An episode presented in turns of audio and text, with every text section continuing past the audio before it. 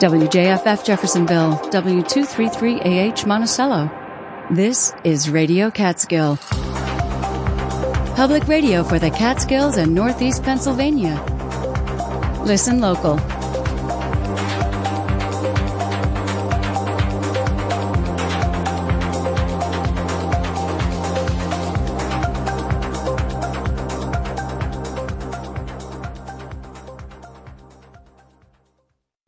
Listening to Radio Catskill. Forecast for our area, any remaining snow will be tapering off late this morning. It's not going to get much warmer today. Highs in the upper 30s. Mostly cloudy tonight, a few flurries possible, overnight low down to 26, and tomorrow, New Year's Eve, mostly cloudy with a high of 35. Coming up in just a few minutes, we'll be getting into our hour long special talking to local farmers. It's called Hard Harvest. First up, we got the latest headlines from NPR. This is Radio Catskill. Live from NPR News in Washington, I'm Giles Snyder. With Israeli tanks reported to be pushing deeper into central and southern Gaza, the UN says conditions are worsening more than a week after the UN Security Council called for the unhindered delivery of aid. And the World Health Organization says it's concerned about the growing threat of infectious disease in Gaza. As NPR's Jason DeRose reports. So many people are living in such squalid conditions, packed into makeshift camps, that disease and illness are spreading quickly. According to the World Health Organization, from mid-October to mid-December, nearly 180,000 people in Gaza shelters were suffering from respiratory infections. It also says there are more than 55,000 cases of lice and scabies and more than 5,000 cases of chickenpox. The WHO says people are also experiencing diarrhea, rashes, jaundice, and even meningitis. Meanwhile, UNICEF says it was able to deliver 600,000 vaccines to Gaza this week.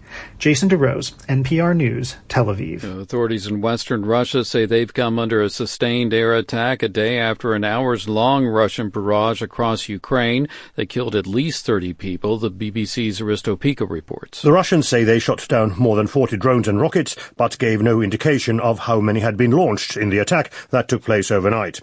The Ukrainians targeted cities in southwestern Russia and the area around Moscow. The extent of the damage caused is hard to ascertain, but the fact that Russia has acknowledged one death and several injuries and material damage seems to indicate that some targets were hit. Earlier on Friday, a massive Russian bombardment of civilian targets in Ukraine killed 30 people. The Massachusetts Attorney General's office has filed a consumer protection lawsuit against a crypto company that was the subject of an NPR investigation. NPR's Bobby Allyn reports a fraudulent company targeted elderly Russian speakers with the promise of quick riches. Authorities in Massachusetts are seeking monetary damages and to have the assets frozen of a company called Spirebit. In June, an NPR investigation revealed that Spirebit lured elderly Russian speaking victims as customers on a fake crypto trading platform. The company used forged bank documents, charts showing phony earnings, and its website featured photos purporting to show its executives, but the images were stock photos.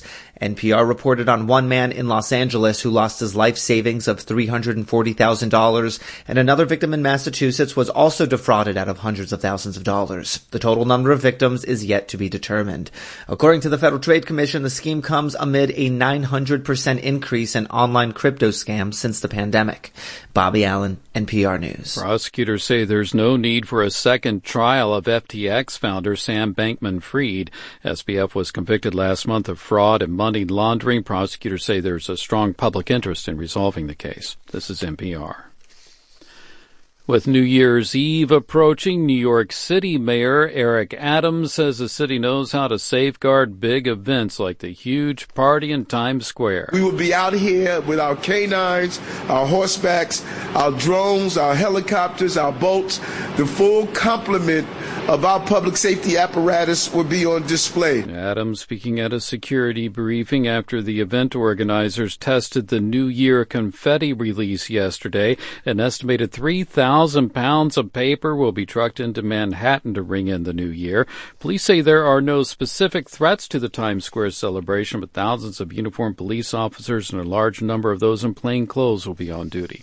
The aviation industry has seen its share of turbulence this year. Unruly passengers tangled with flight attendants and their fellow passengers more often than they did during the coronavirus pandemic, as NPR's Joel Rose reports. The FAA says there were close to 2,000 reported incidents involving unruly passengers in 2023.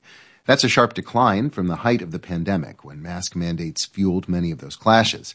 Now those mandates are gone, but these incidents are still happening far more than before. Sarah Nelson is the president of the Association of Flight Attendants Union. She says crowding is a big reason why. Today, we're seeing that every single seat is filled up.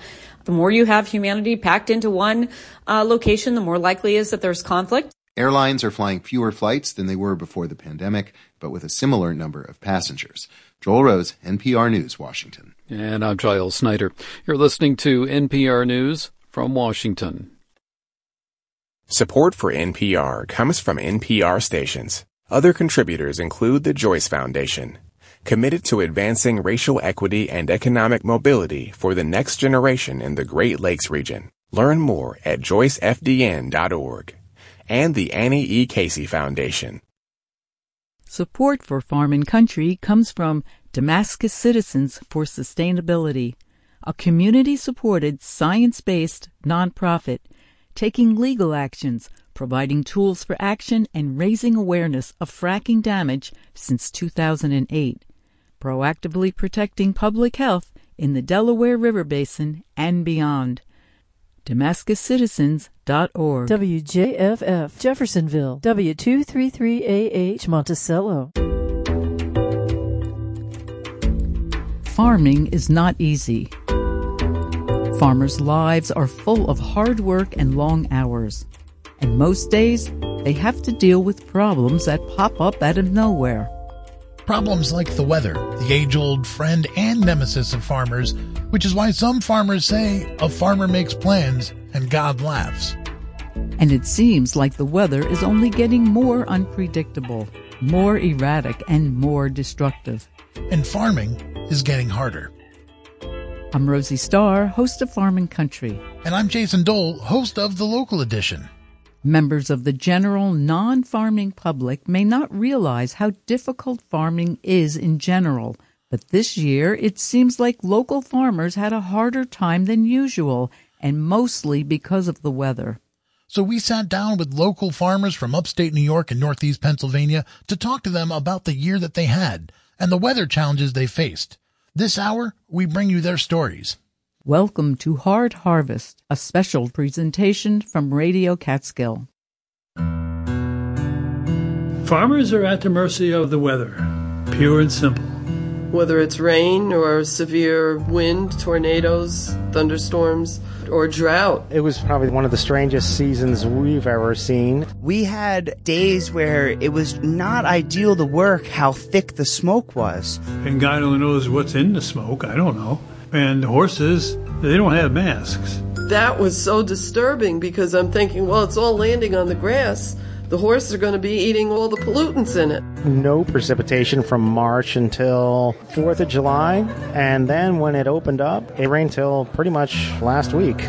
Weekend after weekend of rainy weather in September into October. There was so much rain, it was impossible to get that hay in. And there was marble size hail dropping out of the sky. And I was trapped in the steel building. Like, you could not walk outside. Every shed was gone, every fence was down, 500 trees completely demolished. 3,000 pounds of carrots is a good year for us. This year, maybe 300. Most of them rotted in the ground. It's just a shame. Having that frost and then having a lot of the rain did diminish what we brought in this year on our blueberries. Out of all our apple trees, two or three produced a little bit of fruit and the rest had no fruit due to that frost. It was more than a frost, it was two days of freeze, and uh, it wiped our crop completely out. There's no turning back. The farm is totally changed forever.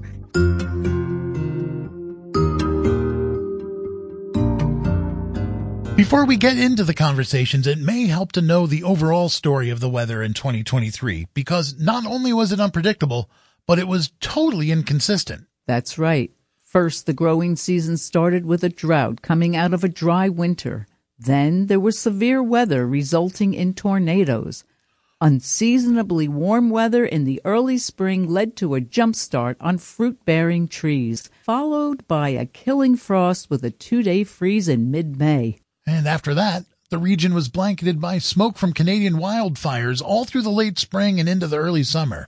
Severe heat in July was followed by an unseasonably cool August, then constant rain throughout the summer and into the fall.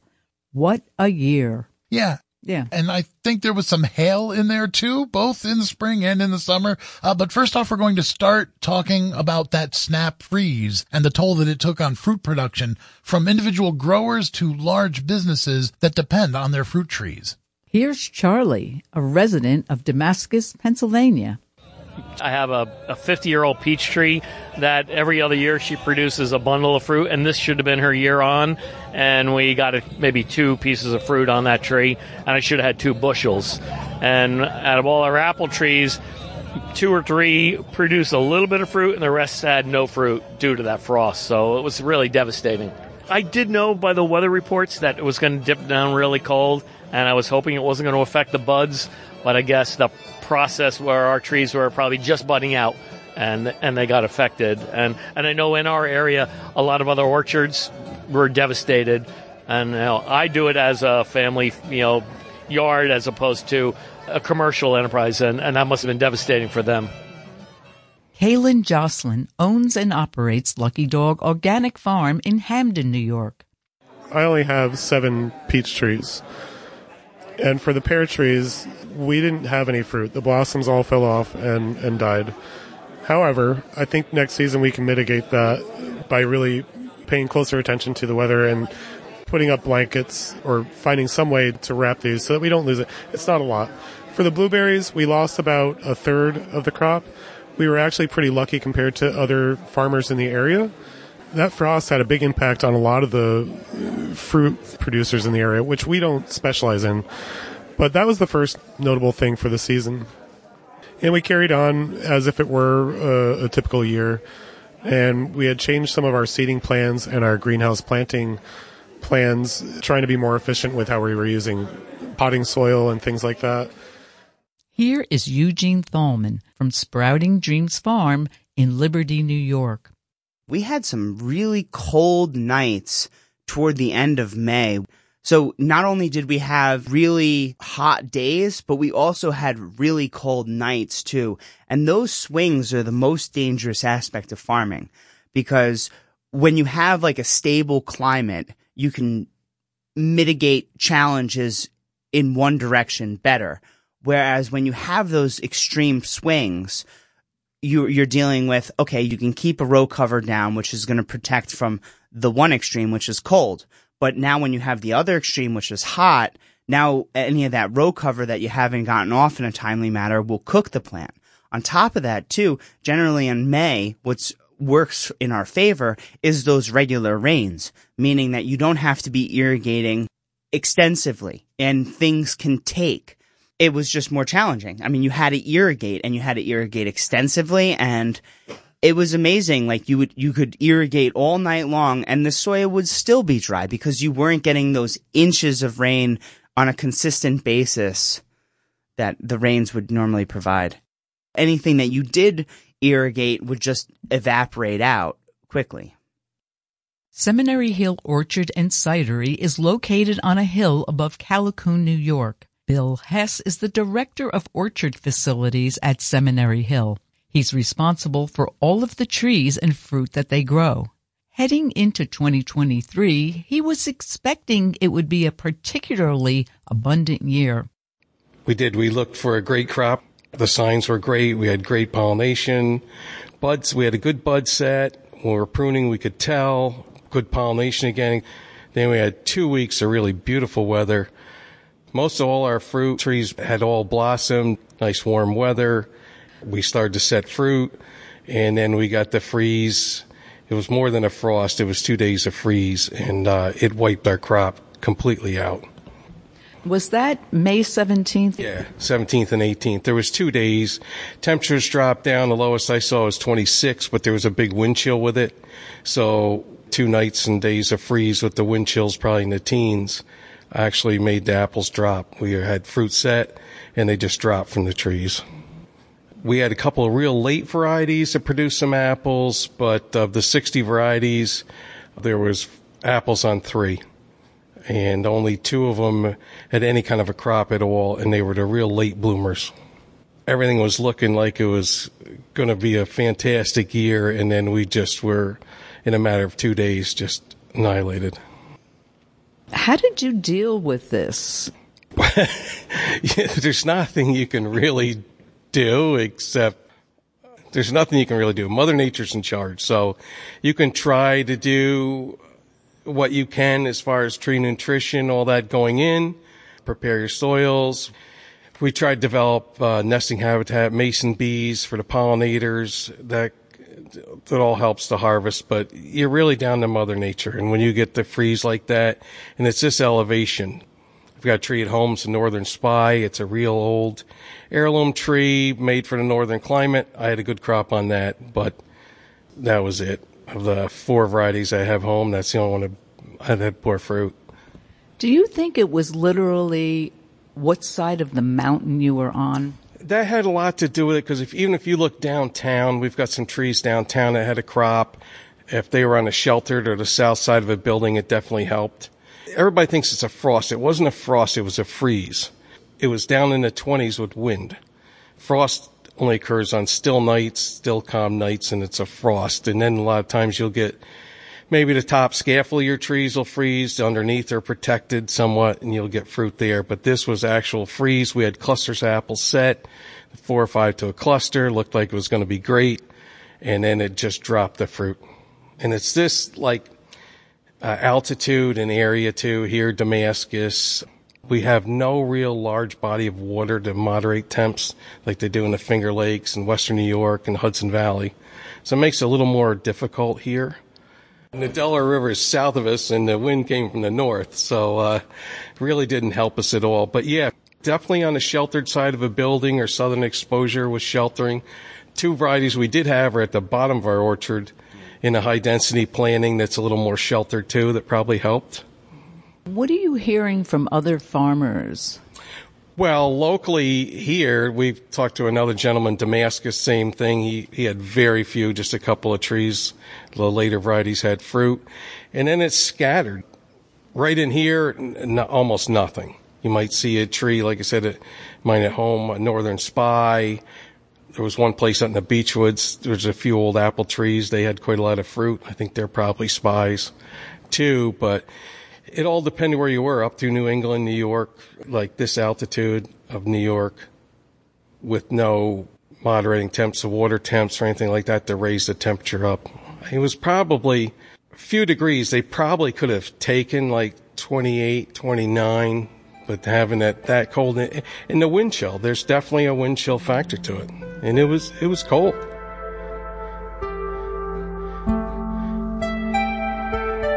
Hi, I'm Stuart Madany. I'm director of ciders. I make, market, and sell cider here. Initially, I was very concerned that there wouldn't be pretty much any apples in New York. People in the Finger Lakes or in the Hudson Valley were both protected by, I think, the, the geography and, you know, the heat being held in the bodies of water. It was spotty, just depending on the flukes of wind flow and where a lake was or whatever. So we've been able to buy fruit this year, but of course, the biggest disappointment for me was we had this gorgeous bloom, 54 varieties of cider apples and seven of Perry pears. I thought, oh, this might be the first year I get to make Perry. So that was, I was excited about that, but I was really excited about what we would learn about all these varieties and especially which ones are a really good match for our spot right here on Earth and being able to start to determine which ones we might want to top work over to graft over to become the really great matches for our spot. And instead, we didn't really get to learn anything about that this year. So that was a big disappointment. Now, you mentioned that you were able to purchase apples. Were they different species from the ones that you normally make cider? How has it affected now your presentation to your clients, your visitors that come here for cider sampling? I'll only buy varieties that are in the orchard. They're ones that will grow. We'll be as close to making estate cider as we can be. And our orchards are young, so we're still buying some fruit in any event, but we're obviously buying a lot more this year.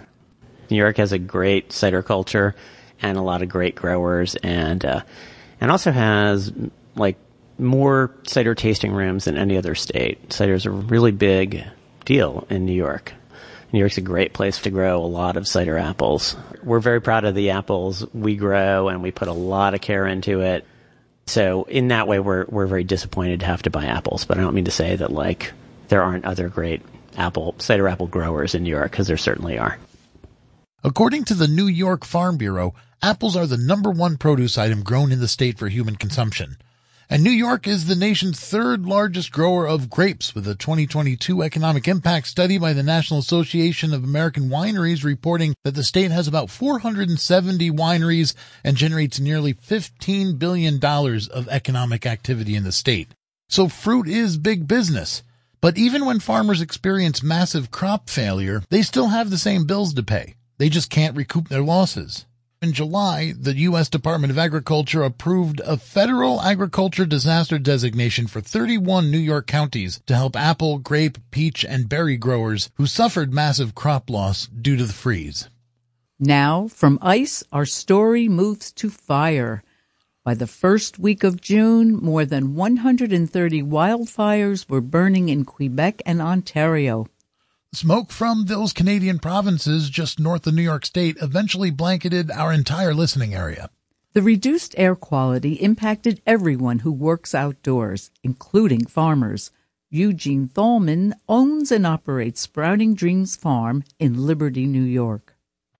So the wildfires were blocking out the sun, and at that time in the growing season, more sun with those 18 hour days is really critical for getting the plants to really take off and get to fruiting production. We're talking like tomatoes, peppers, cucumbers, things like that.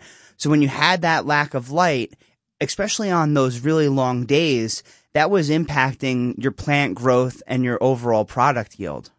When when this first started happening, can you give me your reaction if you remember like what you thought when the first smoke really started coming into our area and did you realize right away that it was going to impact your growing? Well, it was the first time I've experienced wildfires like that. I remember two things that really stood out to me, which was, well, I was nicknaming it the Red Sun of Death, which, you know, may not be the best name, but it was telling of the time. Jennifer and Leroy Canfield have a horse farm in Damascus, Pennsylvania, where they grow a lot of hay for their horses that they keep. That smoke hung around this whole valley for a long time. And, um, gosh, you didn't have much choice but to go out and do your daily stuff. And along with COVID, we were wearing masks anyway. We had to put up with that. And horses and any animal, they don't have masks. So they're constantly breathing in smoke, and God only knows what's in the smoke. I don't know. But um, that was not pleasant. Not pleasant at all. Jennifer, comment on the Canadian fire smoke. My biggest worry was that the smoke was also carrying pollutants with it. That was so disturbing because I'm thinking, well, it's all landing on the grass. The horses are going to be eating all this with all the pollutants in it. And that, and it went on and on and on. And I, again, I'd bring them in in the daytime so they were out less, which was more work for us because we have more stalls to clean or it takes longer to clean the stalls. And we were feeding, we were down to the end of whatever hay we had left from the previous year. So when they're in, you know, they can't be in all day and, th- and then not have anything to eat. And hay would be ideal. So that was very touch and go. But the pollutants were the scariest part, I think.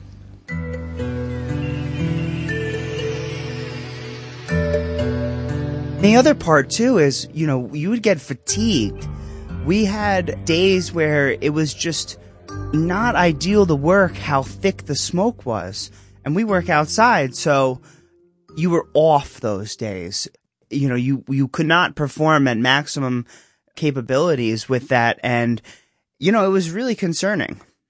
And then towards the end of the growing season, there was like, it was like raining every weekend. Yeah.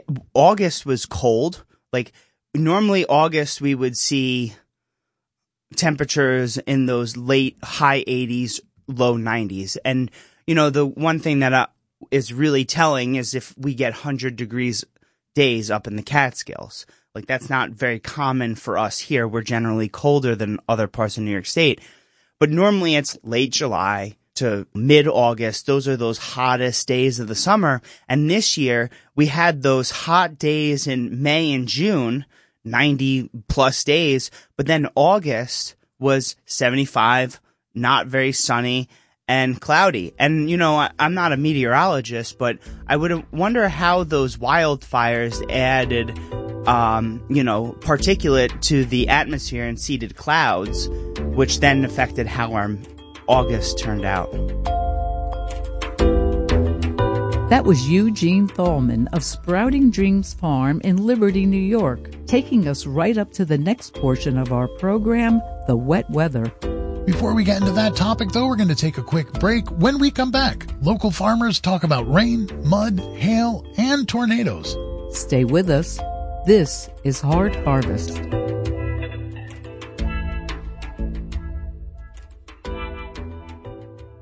Support for Radio Catskill comes from Farm Arts Collective, located on Willow Wisp Organic Farm in Damascus, Pennsylvania. Farm Arts Collective's programs intersect the practices of farming, performance, food, and ecology. FarmArtsCollective.org. From the Community Foundation of Orange and Sullivan, a publicly supported philanthropic institution, CFOSNY.org. And from listeners like you who donate at WJFFradio.org.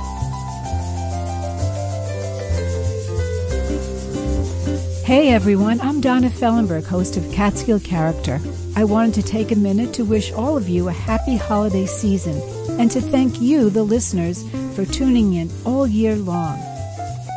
Let's have a peaceful holiday and hope for good things to come in the new year, in your life and here at WJFF. Climate change dominated the headlines this year. Wildfires stoked by Hurricane Dora spread across the island of Maui. A dangerously large plume of moisture known as an atmospheric river slams into the region. But there were also stories of hope. This hotline helps people figure out how to save important objects and buildings after disasters. Invest in the future of climate change coverage on NPR and this station. Here's how. Make your tax-deductible year-end donation now at WJFFradio.org.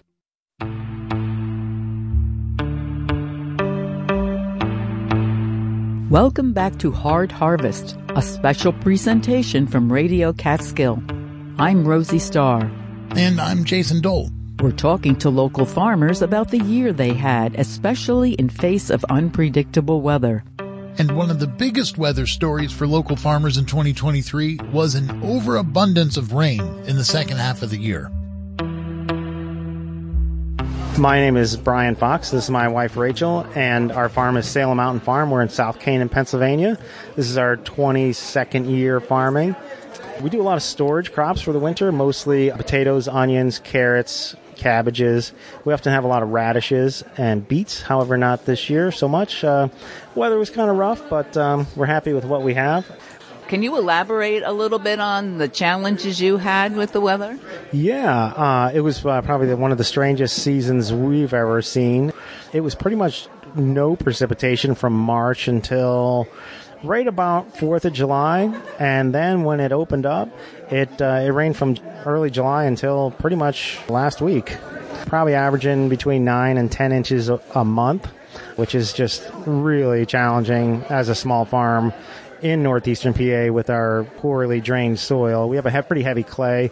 We do a lot of raised beds. We try to do some subsoiling, diverting water, but still, even with doing all of that, very challenging. In a normal year, we might harvest around say 3,000 pounds of carrots is a good year for us. This year, maybe 300. Uh, most of them rotted in the ground. It was just a shame. You've mentioned radishes before and the lack of them. Is this why there was a lack? The lack of radishes, we missed the uh, planting window for them. We did get them planted, but it was just too late, and they just never got to a size that we needed. So, yeah, it was kind of a bummer. Usually, you know, we'll do a couple thousand pounds of those, and you know, it's surprising. Like winter storage radishes, like the watermelon radish, there's a purple daikon, a green daikon, a red daikon, and a white daikon.